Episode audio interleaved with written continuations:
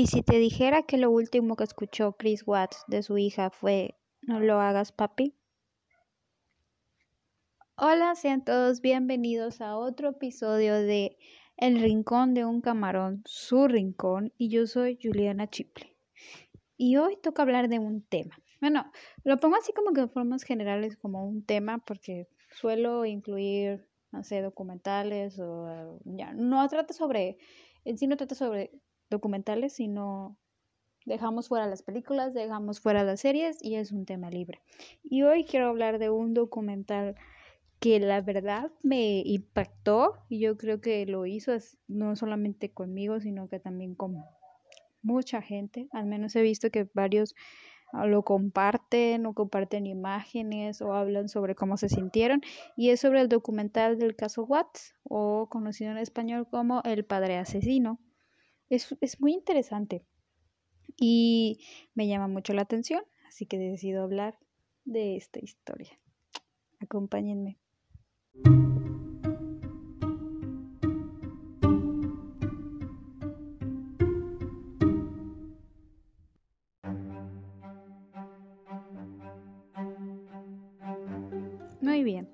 Quiero decir que con este, con este caso iniciamos el especial de hashtag mes del mello, mes del horror. Y voy a dedicarle como tres episodios. Este donde hablamos de un tema, el que sigue donde hablamos sobre una serie y el último donde hablaremos sobre una película. Muy bien, pero a lo que nos truje Chencha, ¿cómo termino yo viendo este documental? Pues mire, yo ya sabía sobre el caso porque me encontré con un video por ahí por YouTube y me llamó mucho la atención pues el, título, ¿verdad?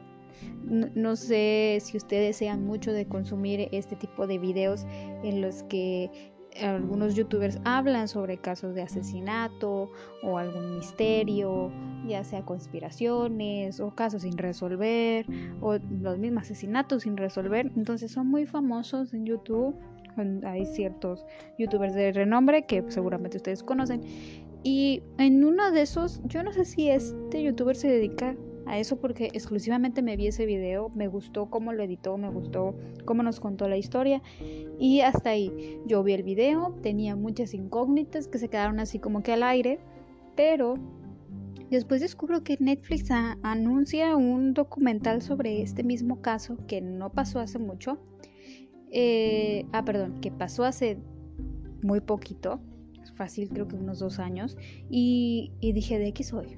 O sea, con nuevas, ah, nueva información, nuevas grabaciones, y pues un poco más, como, eh, amplio, porque igual estos eh, creadores de contenido son están limitados, digo, a, cierta información que hay en las redes sociales o información que hay en portales y no no se explaya mucho. Entonces ahí al hacer un documental, obviamente primero se pide permiso y ya se accede a la información que quieran darnos.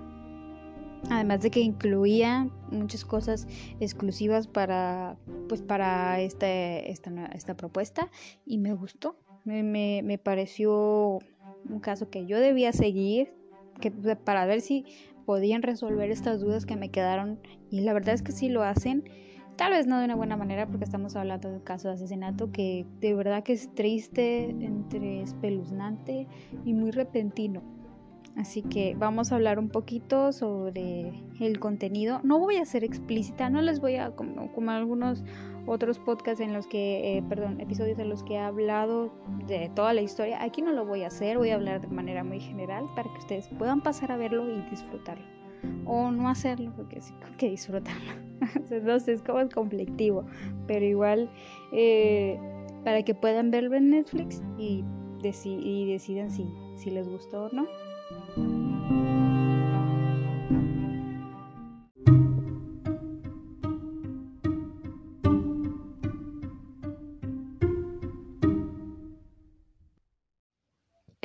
Que lo mío, lo mío no son los documentales, creo que solamente me he visto uno completo, que sería el de um, No te metas con los gatos, que también es como que de crimen y hay un asesinato bastante desagradable y está ligado con gatitos.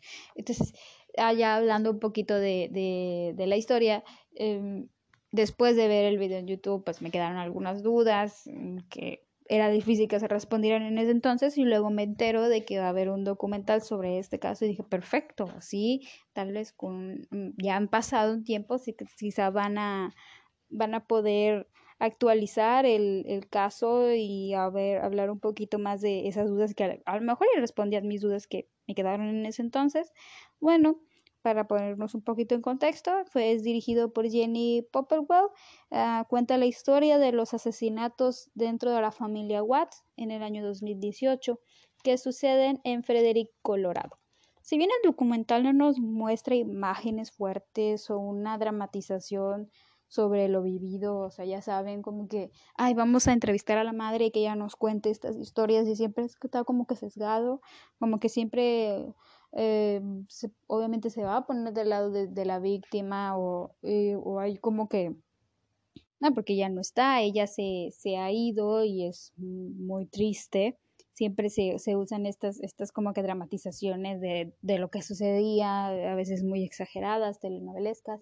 Aquí no. Aquí no hay ni testimonios ni nada, es, es, un, es un documental que te muestra hechos y creo que eso es algo que me gusta mucho, que la directora se nota que investigó el caso y se nota que lo que quería mostrarnos era información muy objetiva, nos muestra lo que es. Igual y a lo mejor y no todo, porque obviamente habrá cosas que no se, no se va a poder contar al público por respeto a la familia, por respeto a Cris, aunque no lo crean, o alguna que otra cosa. Y lo cierto es que me gusta, o sea, sí, no es un formato como que del que ya hablé, sino que es bastante dinámico. Se nos muestra como que los chats donde están las eh, simulando las conversaciones que, que ella tenía con sus amigas, con el propio Chris, con sus padres, así es como que de repente nos van contando la, las cosas y luego te aparecen los chats para que puedas continuar con, o sea, continuar con la historia que nos quedamos, pero ahora desde, no sé, la perspectiva de ellos como pareja, ya hablamos de que obviamente, no sé, él tenía un amante o algo así y ya ah, lo vemos desde, desde otro punto de vista con otro, o, tocando otro tipo de tema dentro de. Y gusta, o sea, las grabaciones creo que me parecen fenomenales, o sea, ver a la a la esposa hablando en cámara, explicándonos cosas, nos habla de que se nos, o sea, se nos da uh, grabaciones, videos y una narrativa fidedigna. no son, no son como que nadie hablando por ellos, sino propias grabaciones de ellos conviviendo, de, de Chris en las en entrevistas, de Chris dando declaraciones y ya en Chris eh, estando dentro del interrogatorio con los policías y todo esto, incluso el, el propio enjuiciamiento de, del, del padre aparece dentro del video y es, y es brutal porque lo hace sentir muy real.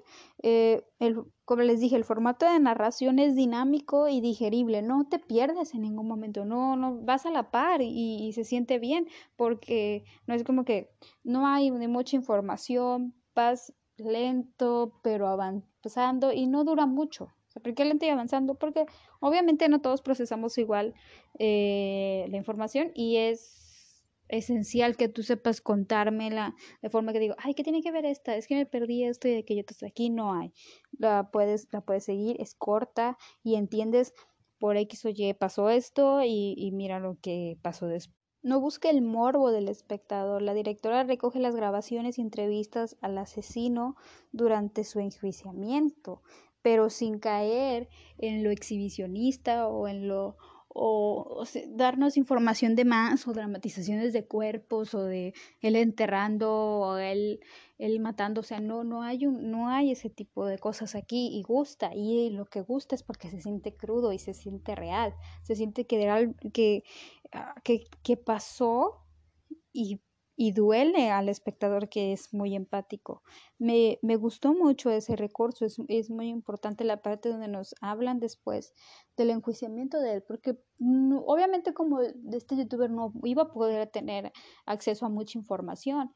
Entonces, sí es como que aquí se nos muestran grabaciones inéditas de padres de ella leyendo, leyendo las cartas en los juicios, o su sentencia, o su confesión, que creo que es una de las partes más tristes e impactantes, porque es él, no es un actor, es él diciéndonos entre lágrimas lo que ha hecho.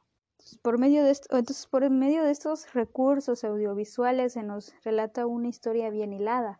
No es como que viaja de, ay, vamos a viajar al pasado y luego vamos a viajar al presente y luego no. Pero no, eh, se siente como que que está como polarizada o como que está muy extremista porque nos habla, porque primero vemos a ellas desaparecidas, o sea, ellas no aparecen en, en toda esta primera parte, porque están, están supuestamente desaparecidas. Vemos a Chris rogar, vemos a Chris triste, vemos a Chris eh, eh entrevistado o hablando de detalles o algo así. Y, y, luego se corta para mostrarnos videos de, de la esposa súper feliz, dando, dándonos el anuncio de que va a volver a ser mamá y van a tener su tercer hijo y que esperan que sean varón. Y es como que muy polarizado porque está él, ah, él declarando que pues no, que no sabe qué pasó, que no, ni, ni, nada, y con la sospecha de que él las asesinó, y luego te pasan esos videos de las niñas riéndose de las niñas, cuando sabes que ya no están ahí. Y eso es muy interesante porque se tiene mucho de, de, esta información, dado que, que Shannon, creo como se llamaba la esposa de Chris, eh, subía todo a redes sociales, y nos queda en claro que, bueno, es obvio es muy obvio que lo que, que por mucho que tú seas sincero y sin filtros y lo digas una y otra vez dentro de las redes sociales, no va a ser así. No, no, la gente no es completamente real dentro de ellas porque tienes esa posibilidad de, de qué poner y, y, la aprobación pasa por un montón de filtros, ¿no? Que como que ay, le pico y, y, ya está, ya, ya lo publiqué, ya no hay forma de que se quite. En realidad no sé si puedes ocultarlo de personas, puedes hacer que solo ciertas personas lo vean. Y hay un montón de, de, de trabas, o más bien de, obviamente, perdón, de filtros que tienes que pasar para publicar algo en Facebook, en Instagram o en Twitter. O sea, construimos toda una personalidad en redes sociales. Y es aquí donde nos damos cuenta de que este es un buen ejemplo de eso. Ella eh, en su Facebook vivía el matrimonio perfecto, lo cual no era así en la vida real y es un golpe un golpe tremendo para todos nosotros. Obviamente el desenlace es sin duda el más aterrador por ser tan violento y tan triste, porque realmente si les soy, si les soy sincera no sé cómo es que se llegó a ese punto. No, no, siempre se, se toma esto de que, ah, es un marido golpeador, ah, es un marido abusador de sustancias, es un marido rendo, tuvo, los maltrataba y los golpeaba, era obvio que los iba a matar, tenía un arma en, en la casa. Pues no, no es el caso. No, o al menos no como lo cuenta el documental, nunca se da a entender que, que esto sucedía o, si no, Chanel nunca se lo dijo a ninguna amiga o familiar. Si, las situaciones eran lo que parecía una relación con conflictos y que posiblemente iba a terminar, lo cual hubiese sido lo más sano, pero no de esta manera. O sea, es, es tan abrupto la manera en la que esta historia termina y que te quedas como, como si te hubieran dado una bofetada y tú simplemente estás como que procesando el hecho cuando ya sucedió. Así, así es este, esta historia. Y pues sabemos que existen banalidades como querer estar con otra persona, no poder ir a, no sé, a vivirse a otra parte, a ir a, a, visitar un lugar o mucha gente dice ser libre, así como que ir a una fiesta o algo. Y hay gente que mata a otra o a otras por esas simples razones. Porque lo ven desde un extremo fatalista y actúan de, de forma visceral y simplemente sucede. Y cuando empieza es muy difícil que termine bien. O sea, eh, obviamente por terminar bien me refiero a que quedes limpio o esto no desencadene problemas mucho más grandes que al final terminan consumiéndote. Así que traté de hablarles un poquito de, este, de esta historia sin darles muchos spoilers, salvo lo esencial. Chris Watt mató a su esposa Watts y a sus dos hijas menores de 5 años. Eh, su esposa estaba embarazada y todo, todo el mundo quedó conmocionado dado que Shannon era una figura pues muy influyente dentro de las redes sociales, compartía toda su vida, todas sus buenas aventuras, hay que aclarar que era como hablaba mucho de, de esos buenos aspectos. Sí hablaba de sus enfermedades porque fue una mujer muy enfermiza, y hablaba sobre, pero solamente era como que, ay, me enfermé de esto y aquello, y, pero mi marido estuvo ahí, pero yo seguí luchando, a pesar de que, ¿me entienden? No era como que, ay, exageradamente triste y vivía en su miseria y todo, no, sino hablaba de anécdotas de superación, o sea, toda esa parte buena, toda esa parte genial. Y, el, y en el fondo no sucedía nada de eso y lo más probable es que no se sintiera para nada bien estando en ese punto en su matrimonio. Si hacen especulaciones, porque leí algunos artículos, si hacen especulaciones de que esto es un asesinato debido o que influye, o sea, hacia la mujer, o sea, daño hacia, hacia la mujer, que en realidad Griswold mató a su esposa por por ser, por ser mujer, pero sí tiene como que unas, ¿cómo decirlo? Mm, unos, unos detallitos ahí que te dice que posiblemente era una relación marcada por el machismo, dado que ella pues no trabajaba, no de forma seria, se dedicaba a la casa y a sus hijas, aunque se aclara obviamente que era por su enfermedad, había tenido lupus y padecía de diabetes, pero ella hacía mucho hincapié en, en querer tener un varón, en que, ay, por fin él, y yo vamos a tener un varón, y porque había tenido dos niñas. Entonces, sí es como que se da a entender esto de que, y también por el, la forma en la que ella muere, no voy a dar spoilers sobre eso, ni hablar. Lo de sí como que se cree que se eh, que ella, él la mató porque menospreciaba a las mujeres. Yo no lo sé, obviamente no, no lo conozco y y suena un poquito extraño, pero sí hay, unas cuestiones dentro de la historia que te, puede, te pueden dar un, una idea de que, quién sabe, puede suceder. Y pues nada, cuando vi lo de uh, Chris Was dentro de todo esto, cuando vi su juicio, bueno, primero su, su interrogatorio y luego su juicio era como que se sentía de verdad mal, estaba destrozado por lo que había hecho, se sentía muy arrepentido, pero aún me cuesta creer todo eso debido a, ok, matas a alguien, puedes decir que es por accidente o algo, pero todo lo que hizo después de haber asesinado a su mujer, se sentía como que lo hizo a alguien que realmente no le importaba. Así que toda esa parte del triste, cabizbajo, ay, los no, es que me atormenta aún las voces de mis hijas, o no sé qué, te hace pensar que, que tal vez todo es, todo esto es fingido, no lo sabemos, pero sí es muy triste saber que una familia entera murió porque un hombre simplemente quería dejarlos eh, irse con su nueva mujer. Es muy impactante. Creo que lo único malo que le encuentro a este documental, ya para terminar, es que aún tengo muchas dudas, muchas cosas, pero siento que es porque él no, él no quiso dar más declaraciones sobre lo que sucedía. Y obviamente Chanan ya no está viva para contarnos. Él ni siquiera quiso, ni quiso aceptar que había asesinado también a sus hijas. Entonces, sí es como que este hombre se encargó, o sea, se siente súper arrepentido y todo, pero como que se encargó de ocultar mucha información para el caso y pues si eso lo hace sentir mejor y si su conciencia está tranquila, entre comillas, por no andar diciendo varios detalles, pues allá él, que se joda. No sé cuántas cadenas perpetuas tiene, pero estoy muy contenta porque sí lloré, hay que, lo voy a admitir, sí lloré con, con este caso en la parte del final donde él por fin confiesa.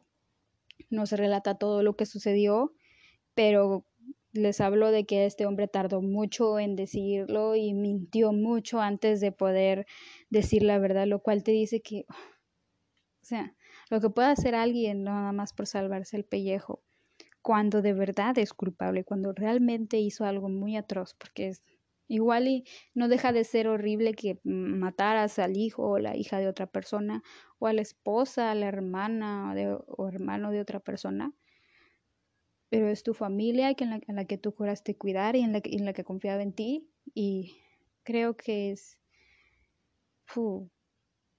es como que el triple o el cuádruple de, de desgraciado de lo que alguien puede ser. Y, más aún cuando tratas de ocultarlo a toda costa hasta que sabes que pues, fuiste un imbécil para ocultar, para tapar pistas o, o lo que sea y se atraparon. No me queda más que recomendarles esta historia.